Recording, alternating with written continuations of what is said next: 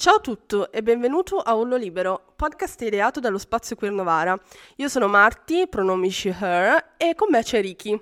Ciao. Ricordaci i tuoi pronomi sempre, Ricky. Him.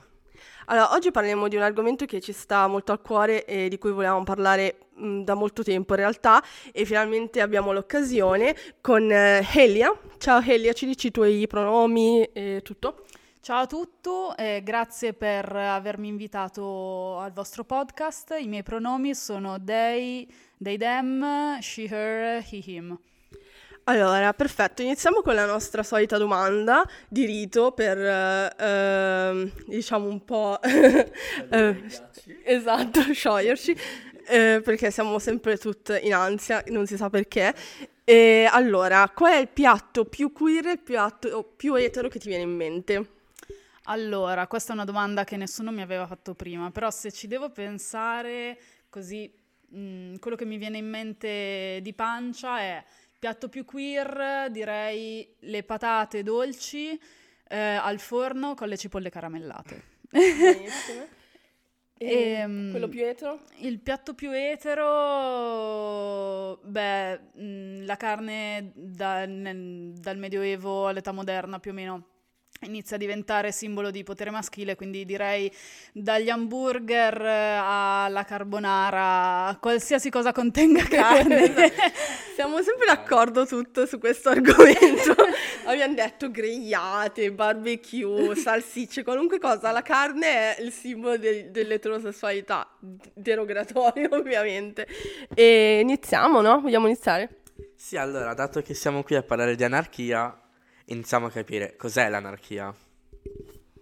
D'accordo, allora, eh, questa è una domanda parecchio difficile perché si può analizzare sotto più aspetti.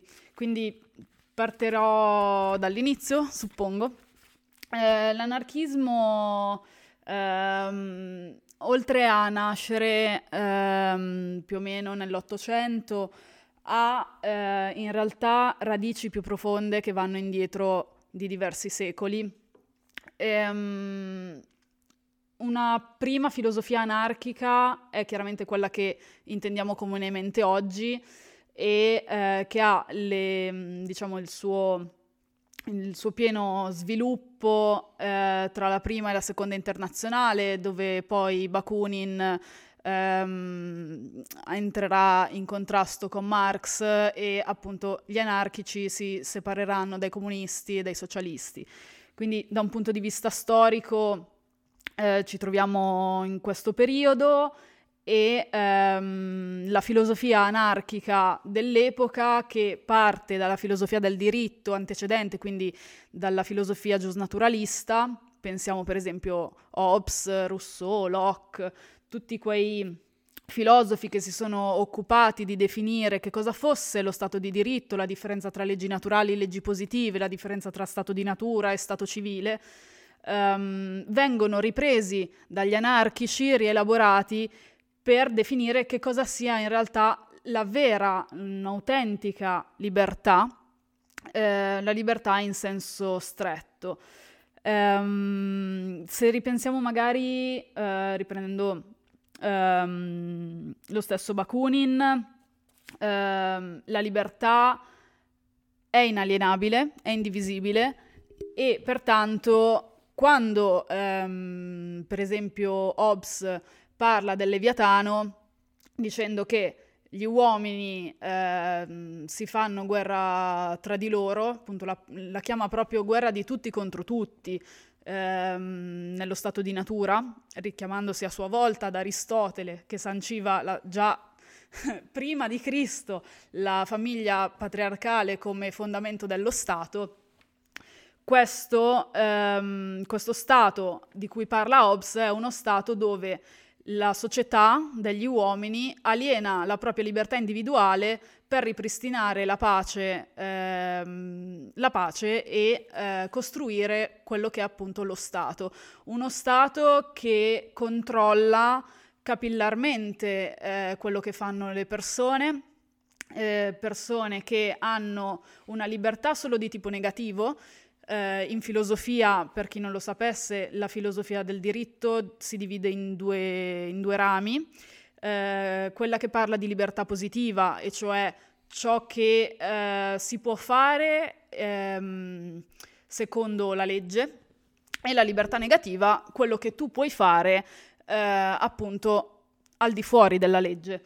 E non vuol dire necessariamente criminalità, ma semplicemente dove lo Stato non è arrivato a legiferare in quel preciso campo e di conseguenza non ci sono regole se non la morale singola o eh, della collettività. E di conseguenza cioè, si agisce indipendentemente dallo Stato, non necessariamente in maniera criminale. Uh, quindi tornando adesso a Bakunin, uh, appunto per Bakunin la libertà è inalienabile in quanto è indivisibile e lo Stato presuppone che ci sia una rinuncia da parte dei, dei singoli, singoli e comunità, ehm, di fare determinate cose. Lo Stato è anche la norma che appunto ehm, quello, quello, che in antropologia si chiama processo di stabilizzazione. Lo Stato conforma, lo Stato omologa perché deve tenere ben presente un certo ordine, di conseguenza disciplina capillarmente ogni aspetto del vivente, eh, anche mh, mm, attraverso le prigioni, attraverso l'economia, attraverso ehm, quelli che poi saranno più recenti movimenti antipsichiatrici. Quindi tutti questi, tutti questi filoni vengono mh, mm, a, diciamo, convergere eh, appunto nella, nell'anarchismo. E se la prima filosofia anarchica eh, aveva in mente appunto uno stato di cose, un, um, un, nuovo paradigma alternativo allo Stato, inteso come potere assoluto, potere centralizzato, gerarchico, autoritario, e quindi proponeva un paradigma alternativo in cui vivere, più utopistico, con tutta una serie di, di nuove organizzazioni, nuove pratiche di vita, singole o comunitarie. Poi la filosofia anarchica, fino ad oggi, eh, assume dei, dei, nuovi connotati che ehm, si traducono, ad oggi possiamo più parlare di anarchismi che di anarchismo, è anzi sbagliato proprio per definizione eh, parlare di anarchismo in generale perché mh, non esiste una pratica anarchica valida per quella che è la, mh, come dire, ehm, polifonia di voci anarchiche che ci sono, c'è l'anarchismo femminista, l'anarchismo... Mm, gli anarcocapitalisti non no. sono anarchici, eh, ci sono, c'è l'anarchismo verde, insomma l'anarchismo antispecista, ce ne sono veramente di tantissimi tipi e um, ad oggi più che rifarsi a come la società dovrebbe essere ehm, in, un, in, un, contesto dove lo Stato, un governo centralizzato non c'è più, dove non esiste più una delega, neanche una democrazia diretta, eh, non è questo più l'anarchismo eh, odierno, questo è l'anarchismo del, prim- della prima filosofia anarchica. Ad oggi appunto si parla più di anarchismi e di pratiche anarchiche qui ed ora. Anche, voglio dire, cambia anche il modo in cui le persone decidono di agire quando si parla di gruppi anarchici, che, po- che può essere più metodi violenti, più pacifici. Eh, insomma, ci sono, così come parliamo di qualunque tipo di eh, gruppo di rivolta, eh, qualunque tipo di eh, pensiero, corrente di pensiero, ovviamente così come le persone, anche il movimento cambia, perché il movimento è fatto di persone, le persone sono diverse e ovviamente ogni eh, corrente sarà diversa, no?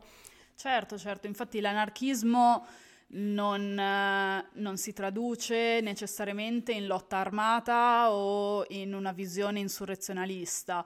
Anarchismo appunto è più, um, più un pluralismo, quindi a seconda del contesto si tende ad adottare una differente prassi. Eh, anche fare divulgazione anarchica è una forma di lotta anarchica. Eh, così come manifestazioni pacifiche, eh, o non violente, o così come altrettanto il boicottaggio, l'azione diretta e così via. Anche solo il lavorare, io credo anche solo il lavorare su se stessi, il decostruire se stessi è una pratica anarchica e anche perché eh, si vive da persona anarchica e hai una mentalità da persona anarchica. Pe- se penso a me personalmente, abbandonare tutto quell'arrampismo, quell'arrivismo, eh, mh, mm, voler vivere in modo più comunitario con le persone proprio in tutti i giorni, cioè nelle azioni che una persona fa ogni giorno della propria vita, anche quello è anarchia non è solo l'azione di buttare le bombe come ci, mh, il classico anarchico uomo etero ci vuole far pensare eh, perché c'è solo una rivolta, una rivoluzione. Come lo, come lo, Stato ci fa passare l'immagine dell'anarchico violento, criminale.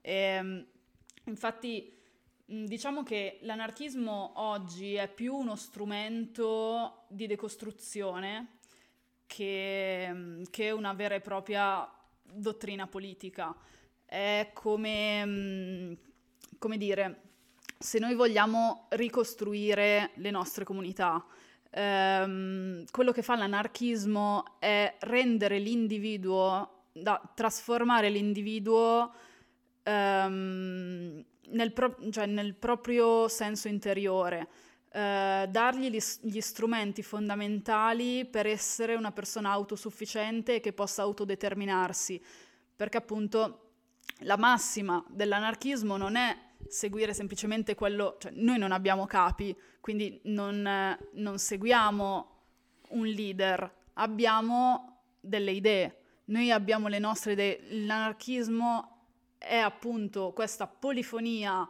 di pratiche, di teorie ehm, che si mescolano insieme, si alternano, si fondono. E um, è appunto per un ricostruire, non soltanto parlando in negativo del, del, tipo c'è lo Stato, no lo Stato non ci deve essere. Cioè si, il pensiero anarchico non si basa su, um, come dire, um, pensieri dicotomici di questo tipo e eh, non si limita soltanto a criticare lo status quo. Eh, l'anarchismo infatti proprio come strumento di decostruzione personale e collettiva sem- serve per ricostruire anche identità, persone nuove, persone che possano autodeterminarsi, essere libere nel vero senso della parola. Prima citavo Bakunin, la libertà è inalienabile e non si può delegare allo Stato una parte di libertà e appunto dividerla in libertà positiva e libertà negativa, perché stando a Bakunin, appunto nel momento in cui si cede un, un, pezzo della propria libertà, la si sta uccidendo tutta. E sempre Bakunin dice, in con- concorde con eh, eh, Bonanno, altro anarchico importante, ehm, quello che, che, dice Bonanno è sostanzialmente che ehm, nessuno è libero finché tutti saranno tutti liberi. liberi. E questo è la, diciamo, se, se, vogliamo chiamarlo assioma eh, anarchico, diciamo, può essere forse l'unico. Esatto, che oltretutto ci riporta a qualunque tipo di discriminazione, antispecismo, qualunque, eh, veramente ogni singolo essere vivente libero eh, finché non ci sarà quella, mh, mm, quel tipo di eh, Beh, la gente la chiama utopia, io non, credo che sia utopia, eh, credo che sia qualcosa a cui eh, possiamo tenere in conto, in conto vivendo e cambiando. Esatto, noi siamo liberi soltanto grazie alla libertà altrui. La libertà altrui non è una limitazione verso la nostra autodeterminazione, verso, verso la nostra stessa libertà la, è proprio in quanto anche gli altri sono liberi che noi e la nostra libertà di conseguenza assumiamo mh, mm, una piena legittimazione, una piena affermazione di quello che siamo, una piena validità, no? Noi troviamo conferma nell'altro. Se proprio vogliamo richiamarci ad Aristotele, l'uomo è un animale sociale e in quanto animale sociale il problema di come possiamo coesistere insieme, coabitare insieme, che si tratti di società umane o società eh, multispecie, è molto importante appunto parlare anche di consenso e l'anarchismo è uno strumento fondamentale anche da un punto di vista femminista. Assolutamente, assolutamente. Infatti, prima parlavamo di Goldman, che credo sia una delle g- più grandi esponenti di femminismo e anarchia che io conosca, poi probabilmente la mia ignoranza è enorme e eh, mh, mm, tu ne saprai probabilmente molto più di me, ma eh, lei ha parlato tanto di femminismo e di anarchia eh, che coesistono insieme, che eh, molto spesso in realtà gli anarchici uomini ne parlano come se fosse in realtà già fatto. Cioè, sì, sì. Eh, ovviamente siamo tutti uguali e quello è... cioè, è inutile che siamo qui a parlarne, ma dobbiamo parlarne perché è un altro strumento per decostruire, no? Una cosa che eh, ammiro personalmente di Goldman, tra le altre, è la sua critica ehm, nei confronti del comunismo perché una criticità del, del, pensiero comunista e delle prassi comuniste consistono nel eh, mantenere comunque lo Stato. Il problema è che eh, se si parla di eh, abolizione della proprietà privata e di ris- ridistribuzione delle ricchezze, quello che viene mantenuto in una prassi comunista è il potere, potere centralizzato. L'anarchismo in generale um, ha una visione anti-autoritaria, una visione orizzontale, una visione mutualistica e questo è, um, richiam- richiamandoci a Goldman, inco- cioè, il pensiero anarchico è incompatibile col pensiero comunista. Eh, poi Goldman, come appunto esponente della corrente anarcofemminista, è estremamente innovativa nel suo pensiero. L'anarcofemminismo in generale si distacca dal, sia dal, dal, movimento anarchico sia dal movimento femminista mainstream, eh, se pensiamo per esempio alle suffragette, no? eh, che poi non sono... Mm, si pensa che le suffragette siano le prime femministe, in realtà non è vero perché il primo manifesto femminista viene in, dall'epoca illuminista, scritto da Olympe de Gouges, dove già all'epoca eh, si denunciava la, mm, la questione del, dell'allargamento dei diritti um, Olympe de Gouges scrive un contromanifesto per le donne che um, andava contro il manifesto per, per i diritti dell'uomo, no?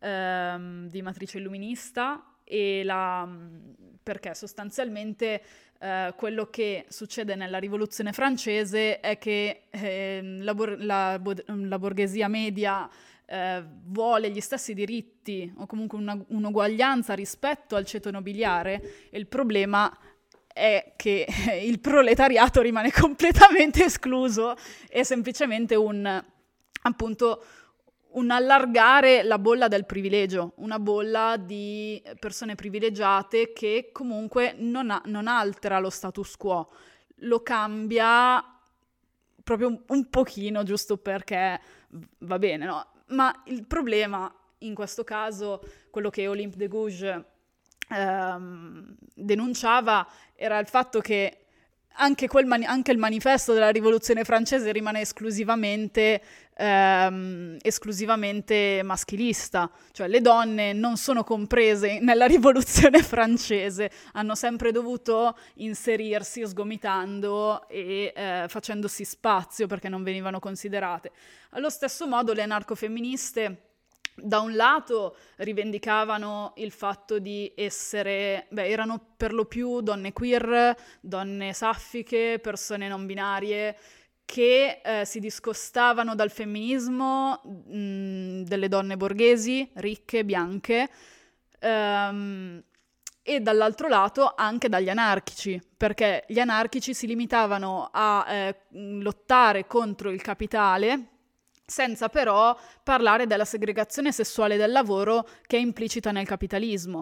Infatti quando si passa dal um, a livello, questo è proprio storia, quando si passa dall'età medievale all'età moderna, cambiano i ritmi di produzione e cambia anche um, la famiglia nucleare.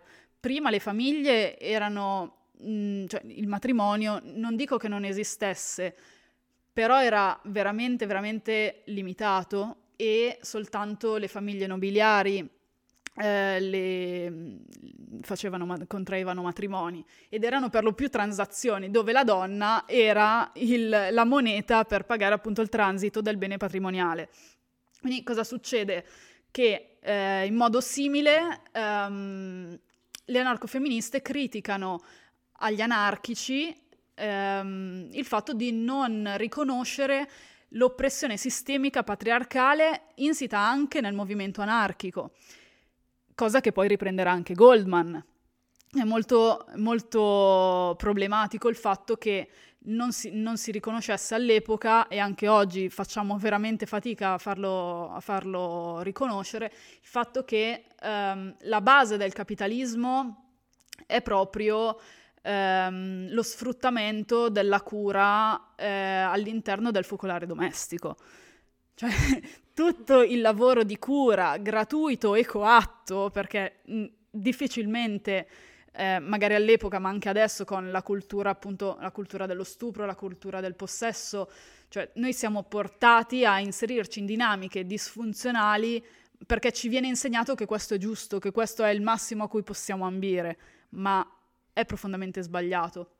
E quello che tra l'altro le anarcofemministe criticano al movimento femminista è il fatto di chiedere un'uguaglianza sulla carta e quindi di essere pari agli uomini.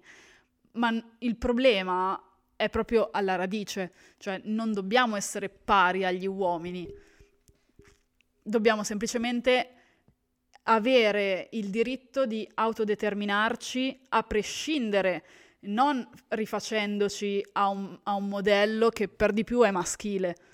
Noi non vogliamo un mondo maschile, Esatto, è come se noi mettessimo gli uomini al di sopra della gerarchia e vogliamo arrivare a quella gerarchia per poter poi avere la, eh, diciamo, il potere per opprimere le altre persone e quindi non smantellare il patriarcato ma farne parte e anzi farne parte in modo attivo e infatti io mi ricordo eh, le prime volte che leggevo Goldman lei diceva per me, cioè lo dico in modo molto sciallo, però lei diceva per me è assurdo che la gente eh, che le donne si stiano combattendo così tanto per votare quando è soltanto un altro strumento per poter opprimere e essere oppressi. E mh, ricordo di aver pensato lei avrà preso tante di quelle menate dalla gente perché cioè, una prese. Co- è, sta- è, stata mandata in esilio addirittura poverina e... però eh, nel senso Goldman, Goldman una di noi perché ancora oggi fatichiamo a far capire questa cosa che magari per eh, adesso è un po' più sdoganata, però anche soltanto mi ricordo 5-6 anni fa dire una cosa così era veramente motivo di scherno e derisione. Sì, è tipo l'antifemminismo. Sì. Eh, o io mi ricordo quando le prime volte dicevo io non vado a votare ma le donne hanno combattuto per i tuoi diritti. Sì, cap- capito. Sì, oppure, oppure, io che ho eh, parenti che sono stati partigiani e sono stati anche eh, torturati e uccisi dai nazifascisti, mi viene detto che se non vado a votare eh, sputo in faccia a chi ha fatto la resistenza. E mi viene da ridere perché sono una persona anarchica e lo Stato è il problema perché se andiamo a vedere eh, nelle dinamiche eh, in cui si instaurano i totalitarismi, mh, mm, a parte il colpo di Stato italiano da parte del, dei fascisti, ma in Germania era perfettamente legale. Cioè il nazifascismo era normalizzato socialmente, culturalmente e il fatto che istituzionalmente ehm, fosse comunque un potere legittimo, questo ci dà molto da pensare, specialmente perché per quanto riguarda la comunità LGBT, cioè non dimentichiamo che quando le truppe alleate arrivano nei campi di concentramento e liberano gli ebrei, le persone omosessuali, bisessuali e trans vengono spostate dai campi di concentramento alle prigioni statali. Quindi non c'è molta differenza tra un campo di detenzione e una prigione, specialmente se ehm, pensiamo al giorno d'oggi ai centri per il rimpatrio, i CPR, oppure se pensiamo, eh, beh, andando, andando leggermente indietro, non neanche di troppo, ai manicomi istituiti fas- durante il fascismo e dal regime fascista E comunque anche oggi il sistema psichiatrico ha grossissimi problemi nel riconoscere l'agentività delle persone. Il fatto che le persone vengano psichiatrizzate in un sistema che ti cresce, ti educa a, a essere, come dire, asservito allo status quo, a essere funzionale, se non sei funzionale, se non rispetti il modello egemone, allora sei tagliato fuori e vieni considerato matto perché è colpa tua, perché sei tu individuo problematico. E lo Stato ti fa una sorta di gaslighting, ti manipola dicendoti che in realtà il problema sei tu e non, è, non nega la realtà delle oppressioni che sono anche istituzionalizzate. Cioè è, è paradossale, ma è, ma è, perfettamente funzionale alla società di oggi. Un po' come le donne che venivano considerate isteriche e mandate al manicomio. Sì. Cioè, era, so, succedeva 200 anni fa, succede totalmente anche adesso.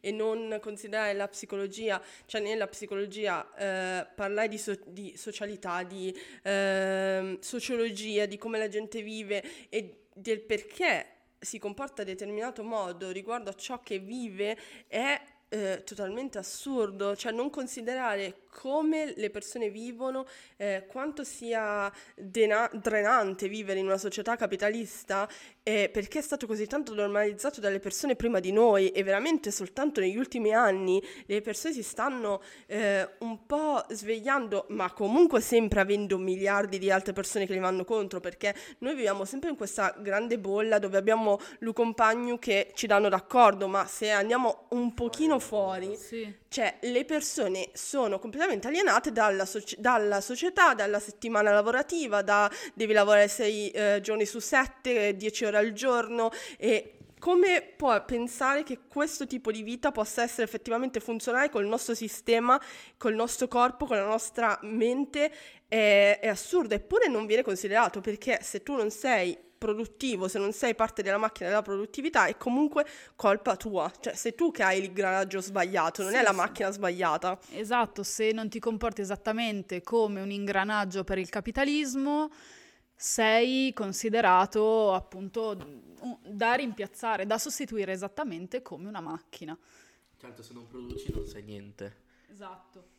Esatto, se, se, si va al di fuori del modello performativo che ci viene appunto insegnato fin da quando siamo piccoli, basti pensare ai danni che ci, che ci, che poi, che ci produce da un punto di vista di salute mentale, siamo completamente tagliati fuori.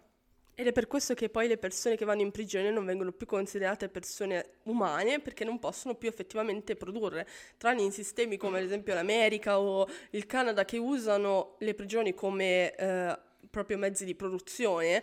Eh, le società che, cioè tipo in Europa non viene ancora privatizzata il carcere e quindi eh, sono semplicemente persone che sfruttano eh, la società e che quindi non potendo essere eh, parti integranti del sistema capitalista non meritano effettivamente di vivere come, come noi, cioè come le altre, come l'altra persona, le altre persone dietro al muro. Certo, poi considerata tutta l'animalizzazione che è una forma di specismo che subiscono le persone che stanno in carcere è un bel problema, perché comunque eh, se contiamo appunto la questione della produzione, la questione della criminalizzazione funzionale al mantenimento dello status quo, al mantenimento dell'autorità, al mantenimento dello Stato, è tutto un sistema che serve proprio per alienare ulteriormente. E non stiamo parlando di una questione di, um, di mm, come dire, uh, convivenza pacifica e um, vita comunitaria che sia sana, perché il sistema carcerario è un sistema punitivo, non è un sistema riabilitativo, rieducativo. E stiamo molto attenti anche alla questione della rieducazione perché dobbiamo considerare la rieducazione sempre in senso antipsichiatrico, non dobbiamo patologizzare le persone che stanno in carcere. Il problema di oggi è che il carcere serve unicamente al controllo sociale. E, um, dà una parvenza di sicurezza, ma non ci permette di um, appunto risolvere il problema. Quello che viene chiamato banalmente teodicea no? in filosofia cristiana, cioè se c'è Dio perché esiste il male? Allo stesso modo potremmo dire se c'è una società libera, perché ci viene detto che noi siamo liberi in una società con lo Stato, allora perché esiste il male? Perché a quanto pare se davvero il carcere servisse a qualcosa se non a punire um, e a, a, punire chi non si conforma appunto eh, al, al, alla società, alla cultura vigente. Um, sto perdendo il filo. Um, chi non si... Uh... Sì, viene tagliato fuori e la questione è um, di trovare modelli alternativi che non siano punitivi, perché se non basta semplicemente mandare qualcuno in carcere, perché al giorno d'oggi se vai in carcere poi non riesci più a rientrare davvero nella società, non, non ti assume nessuno, non riesci a lavorare, non riesci e ad oggi devi lavorare per vivere, devi pagare per vivere. Io mi chiedo cosa è andato storto durante l'evoluzione. Siamo l'unica specie sul pianeta che veramente non riesce a vivere secondo, proprio, secondo i propri bisogni, ma deve prima avere mh, mm, un sostentamento economico, se no non può vivere. E la questione è proprio come si può eh, costituire una coesistenza sana nelle comunità.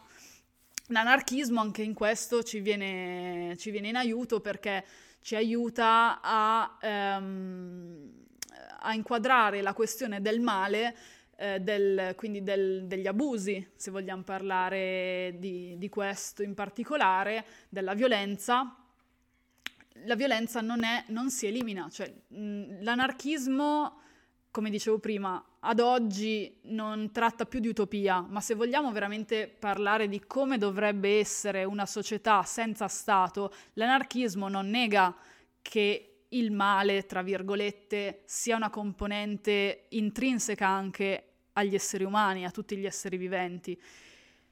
Però l'anarchismo ci dice, ci insegna anche che eh, quello che possiamo fare noi è ridurre il danno.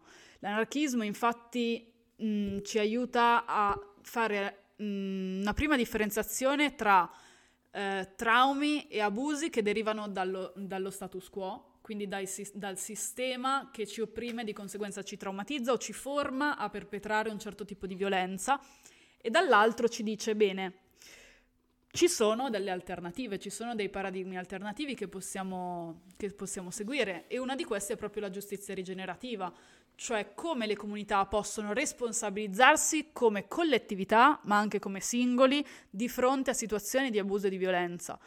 E l'anarchismo eh, è, se vogliamo definirlo in questo modo, una visione che può anche essere ottimista, ma è quell'ottimismo che viene fuori da una fiducia che possiamo ancora avere nel genere umano, nel, in, un, in, una voglia di metterci in discussione ed essere parte attiva e non passiva come oggi, come, come, come oggi dove deleghiamo ad altri e de- deleghiamo ad enti perché si occupino loro di altre cose. L'anarchismo ci rende pienamente responsabili di noi stessi e degli altri e della cura che abbiamo di noi stessi e degli altri. Anche perché penso che molte di, quelle, di quei pensieri che abbiamo in cui la, la, società ci sarà sempre violenza, eh, le persone cercheranno sempre di eh, farsi del male, è mm, un retaggio an- credo inculcato anch'esso dalla società perché ad esempio mi viene in mente Kropotkin che eh, studia eh, le società animali e umane eh, e riesce a scoprire eh, che il primo istinto primordiale sia delle società animali sia di animali non umani, cioè di, di umani e animali non umani, è l'aiuto reciproco. La cooperazione. La cooperazione. Sì. La pri- il nostro primo istinto non è di odiarci, è di aiutarci. Una comunità di formiche, il primo istinto che hanno appena vedono un'altra formica in difficoltà era aiutarla. E qua- così come funziona in qualunque altra comunità. E funziona anche per noi. Se altri istinti vengono inculcati che possono essere paura, odio, eccetera, sono cose che derivano da, mm, successivi eh, pensieri di, che ovviamente poi ritornano sempre a eh, ciò che ci hanno inculcato, ma veramente noi abbiamo come primo istinto quello di aiutarci. E appena riusciamo a decostruire tutto ciò che eh, la società ci ha eh, detto di pensare, che può essere un modo di pensare classista, razzista, eh, modi di pensare eh, sessisti, ehm, Così come la gente, abilisti, ma così anche come sentimenti veramente di natura eh, giornaliera, la gelosia mi viene in mente quando magari parliamo di relazioni monogame eh, o poliamorose, eh, qualunque tipo di sentimento è gestito in modo molto più naturale umano e di cooperazione e di Mm, mi, viene in men- mi, viene in inglese understanding, uh, di, di, capirsi l'un l'altro.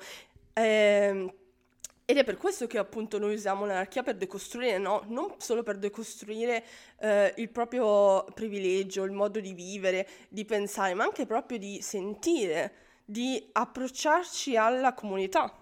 Sì, eh, diciamo che l'equivoco eh, principale nella filosofia giusnaturalista, di cui appunto prima eh, citavamo Hobbes, ehm, è il fatto che viene naturalizzato lo Stato.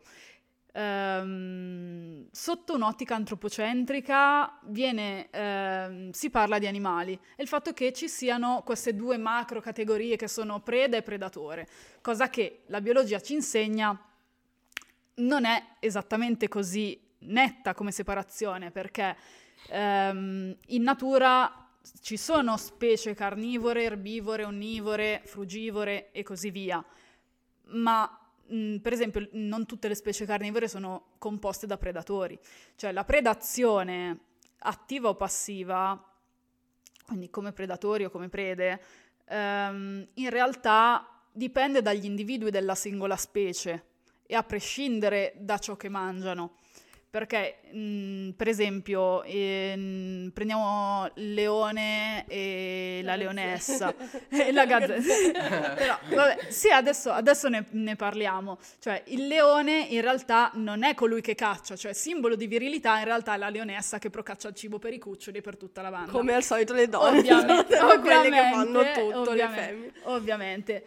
Ma eh, non dimentichiamo che comunque eh, negli ecosistemi eh, anche i predatori devono essere, ehm, devono essere in armonia rispetto alle prede e non tutti i carnivori appunto sono predatori, cioè ehm, non tutte le leonesse riescono a cacciare, oltre al dispendio di energie che la caccia comporta, ma possono eh, a loro volta essere vittime della propria preda perché comunque non dobbiamo avere in mente l'idea della preda come succube, come ehm, un individuo che non resiste, che non eh, lotta a sua volta, che non si difende, anzi ehm, ci sono in caso, in caso di predazione, ehm, prendiamo appunto, abbiamo citato il leone e la gazzella, meglio la leonessa e la gazzella, esatto. ma eh, le gazzelle eh, resistono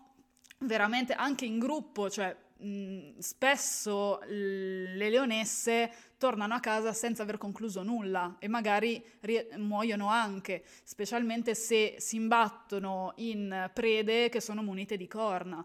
Cioè, quindi non dobbiamo pensare che comunque la predazione sia un modello mh, quasi manicheo, no? Tra poli opposti dove c'è una dicotomia netta.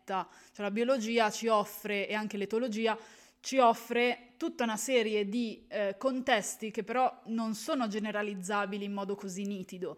E l'equivoco nella filosofia del diritto eh, nasce proprio dal fatto che l'uomo, o meglio, gli uomini cis che parlavano di filosofia e di diritto, prendono spunto dagli animali per legittimare questa lotta di tutti contro tutti che in realtà, se guardiamo proprio alla stessa biologia, anche Darwin dice che mh, anche quando parla di selezione non parla di selezione del più forte, parla di selezione del più adatto. Mm.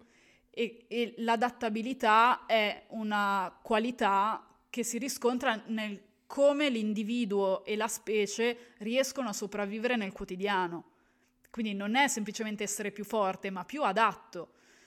E quindi anche qui si sfuma molto la questione predatore-preda. Oltretutto la cosa di Darwin piace moltissimo ai capitalisti, No, ma sì. sen- senza capirne effettivamente niente, anche perché Darwin parla spesso di geni, cioè il gene che è più adatto per la sopravvivenza cambia l'altro viene reciso e non, non esiste più, perché è quello che per il nostro corpo, mh, diciamo, ad esempio la prima, mi ricordo quando facevo zoologia, eh, una delle prime, ehm, cioè che il nostro prof parlava era ad esempio le rane, le rane una volta avevano i denti, Mm, ma mm, hanno capito che a un certo punto non servivano più questi denti e il gene dei, dei denti è, andato via. Adesso parliamo proprio come se fossero, stiamo, dicendo proprio facendo eh, chiacchierata, però effettivamente mm, non era più un gene adatto per la sopravvivenza, era inutile. eh, eh, e quindi è stato sovrapposto, così come mm, gli individui più adatti a- e che costruiscono anche modi per sopravvivere. Parlavamo delle, delle prede, le prede si organizzano, cioè fanno- hanno proprio metodi per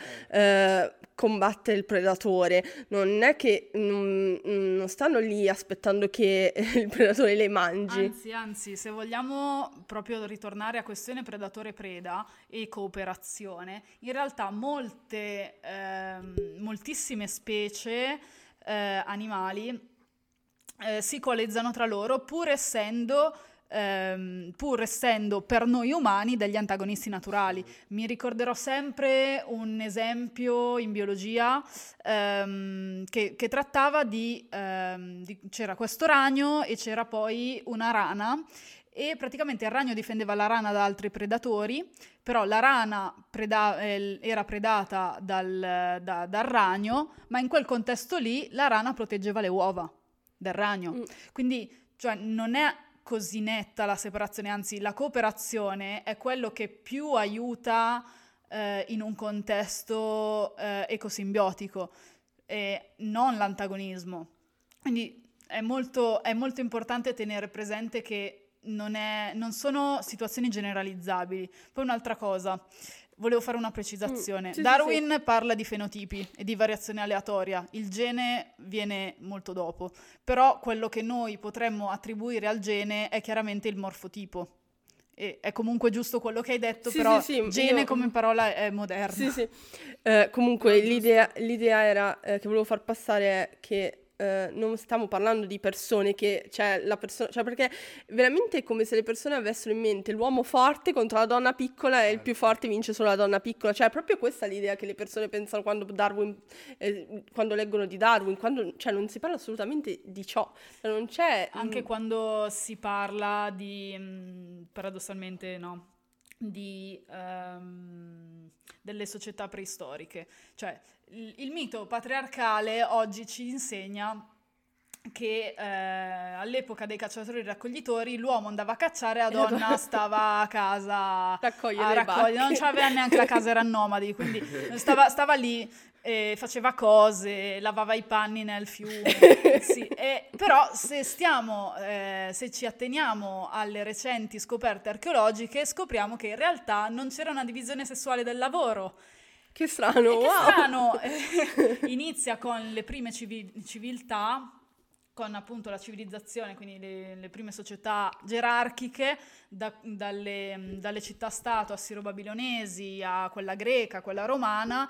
Paradossalmente durante il Medioevo non c'era una segregazione sessuale del lavoro, quindi mh, noi per segregazione sessuale del lavoro intendiamo una divisione sessuale del lavoro, quindi ehm, appunto lavori per uomini, lavori per donne. Questo non c'era.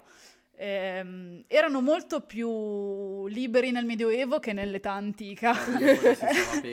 Sì, esatto, esatto. Quindi un- tra l'altro uno dei eh, quel- quello che viene chiamato uno dei periodi più bui della nostra storia occidentale, il Medioevo, oltre a durare tantissimi secoli, per cui è difficile fare delle generalizzazioni, ma la, l- la- la proprietà esisteva, ma la giornata lavorativa era di sei ore e il lavoratore, il, ehm, il contadino, non era alienato nel proprio lavoro perché riceveva comunque ehm, parte appunto del, del suo lavoro e eh, all'epoca, tra l'altro, stare sotto un... non dico che fosse giusto, ma che è da contestualizzare paradossalmente è una società che oggi sembra quasi più libera rispetto alla nostra, dove stare sotto a un, um, a un nobile significava essere protetti dalle incursioni di, dei saccheggiatori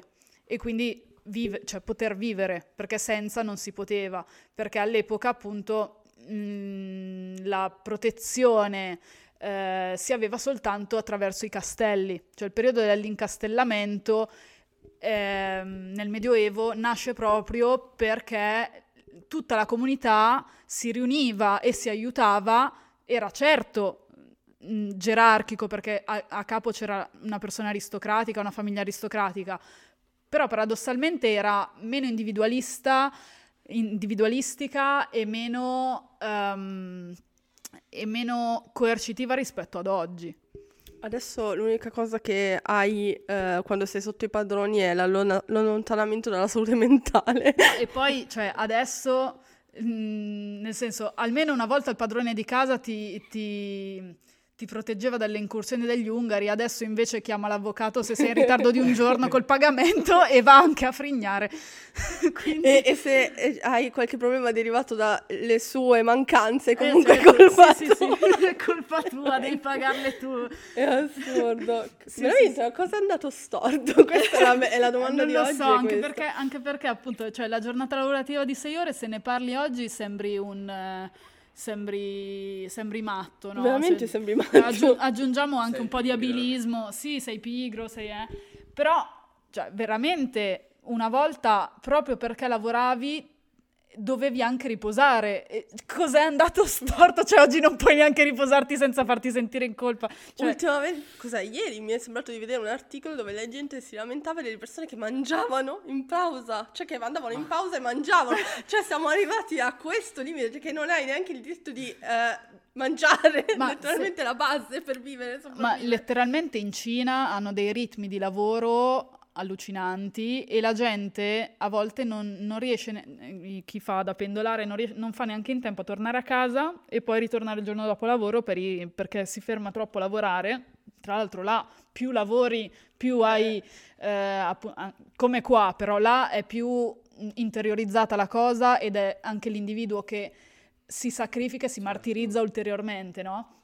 E di conseguenza cioè, c'è gente che dorme sulle siepi per strada, così, ma ancora in giacca e cravatta, e non torna neanche a casa, cioè va direttamente a lavoro il giorno dopo. Io ho visto persone con le brandine proprio dentro l'ufficio, cioè... Sì, allucinan- allucinante. allucinante. Cioè, se pensiamo che, eh, cioè, come il nostro corpo funziona, eh, se pensiamo alla salute mentale e tutte queste cose, cioè, cosa veramente è andato storto?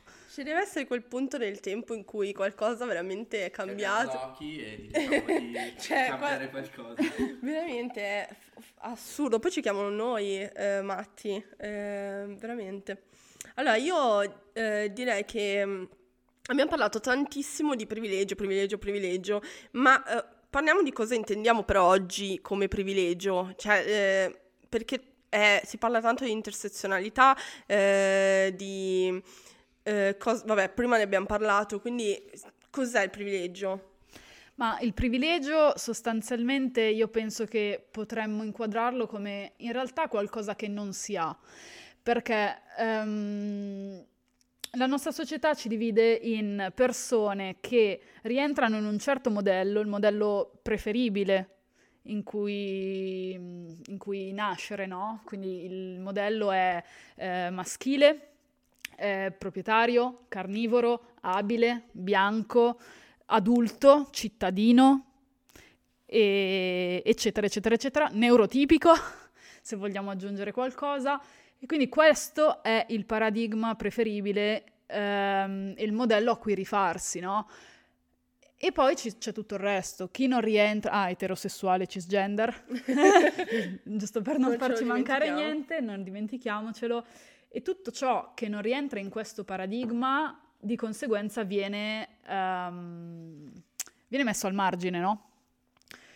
E in che senso il privilegio è in realtà qualcosa che non si ha? Perché non vivendo certi tipi di oppressione che ricordiamo eh, sono anche istituzionalizzati. Di conseguenza non si può capire fino in fondo che cosa significa rientrare in una certa condizione, appartenere a, una, a un certo gruppo, ma non perché è il gruppo che si autodefinisce in negativo rispetto a un gruppo dominante, ma perché è la società che lo estranea e lo aliena dal gruppo, da, dal gruppo stesso, quello maggioritario. Quindi il privilegio appunto è qualcosa che non si ha, nel senso che eh, si può entrare in empatia con chi ehm, non, non, incarna quel modello, quindi per esempio ehm, stiamo sulla distinzione più, più terra-terra che è quella tra uomini e donne, senza contare vabbè, persone trans, persone non binarie.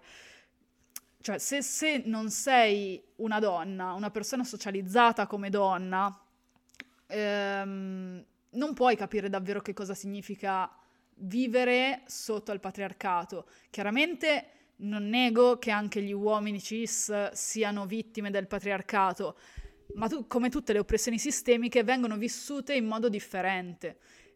Ci vengono, ehm, ci vengono inculcate idee differenti, modelli di comportamento differenti a cui aderire.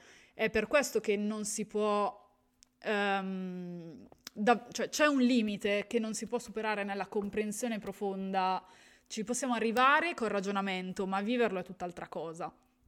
E um, appunto quello che uh, si intende quando, quando, parliamo di privilegio, di dover uh, riconoscere il proprio privilegio, non è semplicemente prendere atto di come, fun- cioè, di, di come funziona la nostra società, ma di come la nostra società opprime chi non rientra in quel modello prestabilito, precostituito di chi eh, trasgredisce la norma, di chi travalica il confine, no? di, chi, um, di chi esce da quel, pro- da quel processo di stabilizzazione, se volessimo usare termini di tipo antropologico. E, um, vuoi aggiungere qualcosa? No, credo che, io credo che tu abbia detto, cioè, cosa è il privilegio è ciò eh, che hai raccontato tu Uh, credo che uh, sia interessante vedere come le persone non privilegiate riescono a capire questi sistemi, il modo in cui funzionano, soprattutto l'oppressore, molto in più di quanto l'oppressore riesca a fare di se stesso, perché mh, mm, il modo in cui sfruttiamo il nostro privilegio noi non ce ne rendiamo mai conto. E infatti le persone che uh, non sono privilegiate in qualunque tipo di ambito, perché ripeto poi il privilegio e l'oppressione è intersezionale, ehm, non esiste solo una categoria di persone oppresse e una di oppressore e poi si intersezionano tra di loro. Eh, molto spesso solo chi effettivamente subisce quel privilegio, eh, quella, quell'oppressione riesce a effettivamente eh, vedere ogni tipo di ehm, mossa, ogni tipo di ehm, funzione di, come, eh, di, di, comportamento, ecco. E credo che appunto l'anarchia aiuti anche a capire ciò. Cioè, è, eh, questo si riporta, cioè perché abbiamo parlato di, di, privilegio? Perché si porta sempre sull'argomento, su come funziona, sul modo di ricostruirci dal privilegio, che poi, diciamo, tu non puoi ricostruire il privilegio perché ce l'avrai sempre, cioè non è qualcosa che poi smette di avere, se eh, possiamo smettere di averlo solo se in una società un giorno, ad esempio io persona bianca non, non avrò più il privilegio di essere persona bianca perché eh, una persona razzializzata, una persona nera avrà il mio stesso eh, privilegio, cioè diciamo avrà non av- io non avrò più quella, quell'aiuto in più dalla società che ho adesso, ma attualmente non, è, non puoi ricostruire il privilegio, ce l'avrai sempre, sarai sempre privilegiato, l'unica cosa che potrai fare è mm, sfruttarlo e nel modo in cui... Sistema. Esatto, aiutando il sistema, aiutando la, pers- la sì, persona proprio, per, proprio perché ehm, ad oggi le oppressioni sono istituzionalizzate, quindi a meno che non ci sia completamente un, un cambio di paradigma, non si può smantellare l'oppressione. E non basta soltanto un cambiamento culturale, deve partire anche da una nuova e completamente diversa organizzazione sociale, che non può essere gerarchica. Cioè la gerarchia e l'autorità è fatta di modo che ci siano delle persone che hanno di più e delle persone che hanno di meno, che ci sia una divisione tra poli opposti, che ci sia una persona che rientra nel modello e una persona che invece sta al margine, che sta esclusa da quel modello, no? E um, pen- pensiamo anche soltanto a quello che dicevamo prima su, sul movimento anarchico rispetto al movimento femminista, anarcofemminista. Cioè gli anarchici dell'epoca eh, davvero credevano che non ci fosse differenza tra il proletario eh, uomo e, prole- e, e, la donna che faceva parte del proletariato. Cioè, secondo loro la, l'oppressione era identica perché entrambi erano vittime del capitalismo. Quello che si è capito dopo con la critica anarcofemminista è che effettivamente il capitalismo presuppone un lavoro di cura eh, che è coatto, la precondizione necessaria all'esistenza stessa del capitale, per cui non, non siamo uguali. Le persone socializzate come uomini e le persone socializzate come donne sotto il capitalismo hanno ruoli completamente diversi in fatto di genere, di modelli comportamentali e ehm, anche di modo di pensiero.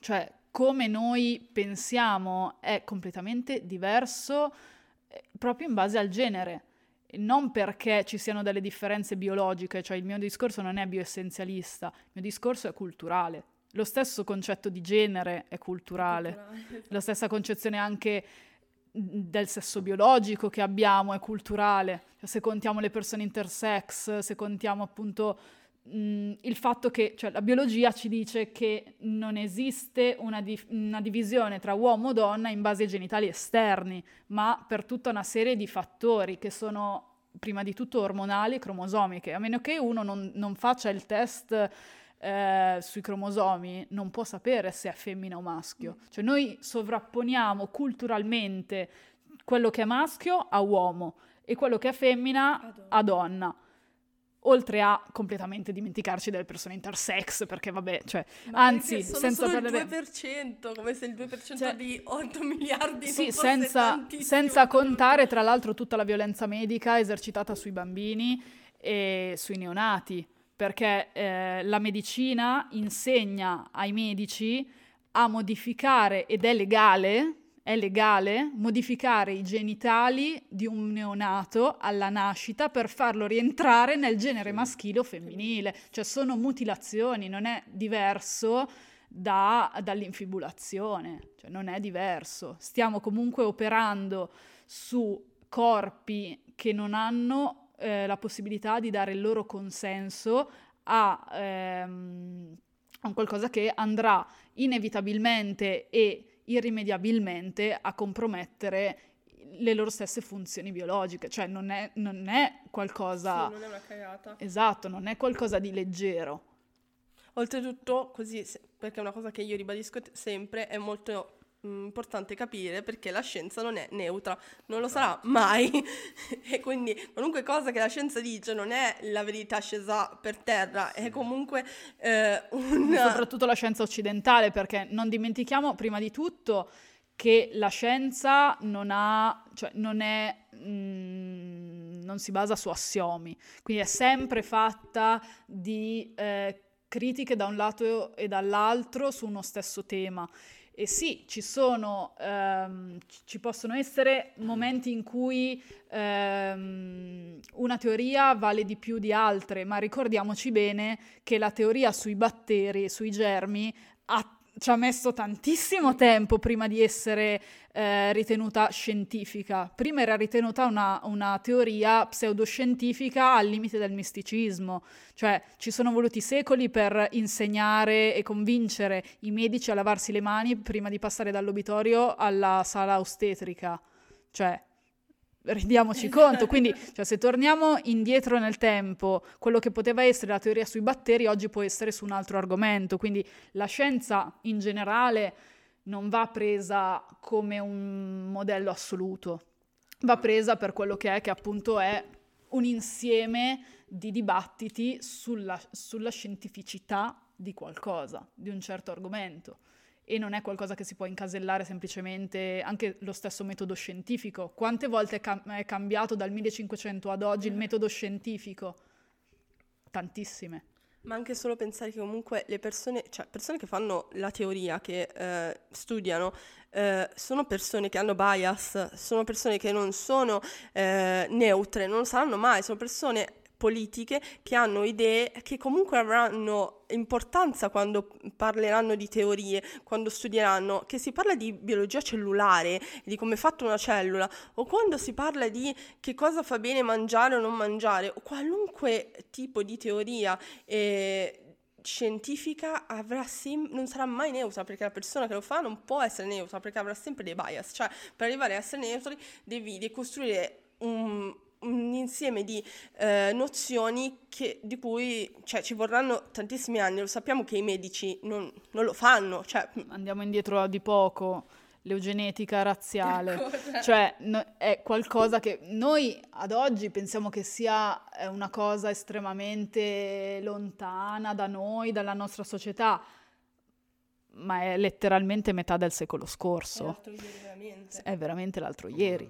L'omosessualità che era una malattia per i medici.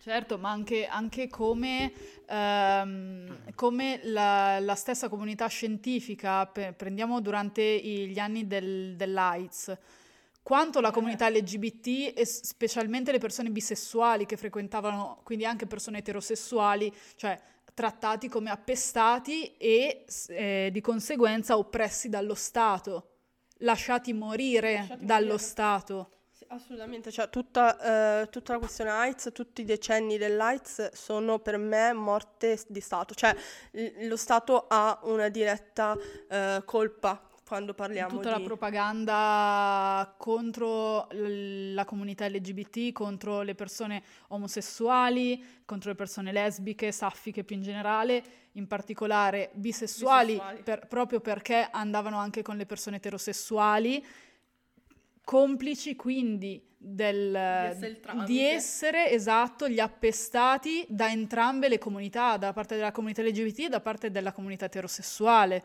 e lo Stato marciava mm, con la propria propaganda su questo fatto, amplificando tutta una serie di, di violenze, cioè non bastava morire di AIDS, venivi anche pestato e ammazzato per strada.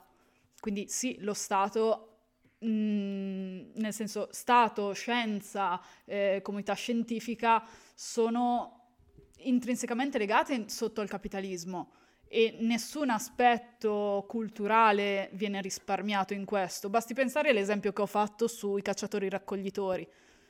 Cioè, f- letteralmente fino a dieci anni fa, neanche, eh, stiamo larghi, fino a dieci anni fa mh, mm, non, si, non si pensava minimamente che le donne, le persone socializzate come donne, delle, delle società eh, preistoriche, ma anche delle società medievali, mm, i vichinghi ad esempio, siamo comunque in periodo medievale, si, cioè, era impensabile che le donne, persone socializzate come donne, potessero andare in guerra e ricoprire anche ruoli, non dico di potere perché comunque nelle società germaniche mh, mm, c'erano le tribù e c'erano i capi tribù che erano più... Uh, più dei rappresentanti che dei capi effettivi, eh, almeno fino a quando non si costituiscono i regni eh, barbarici.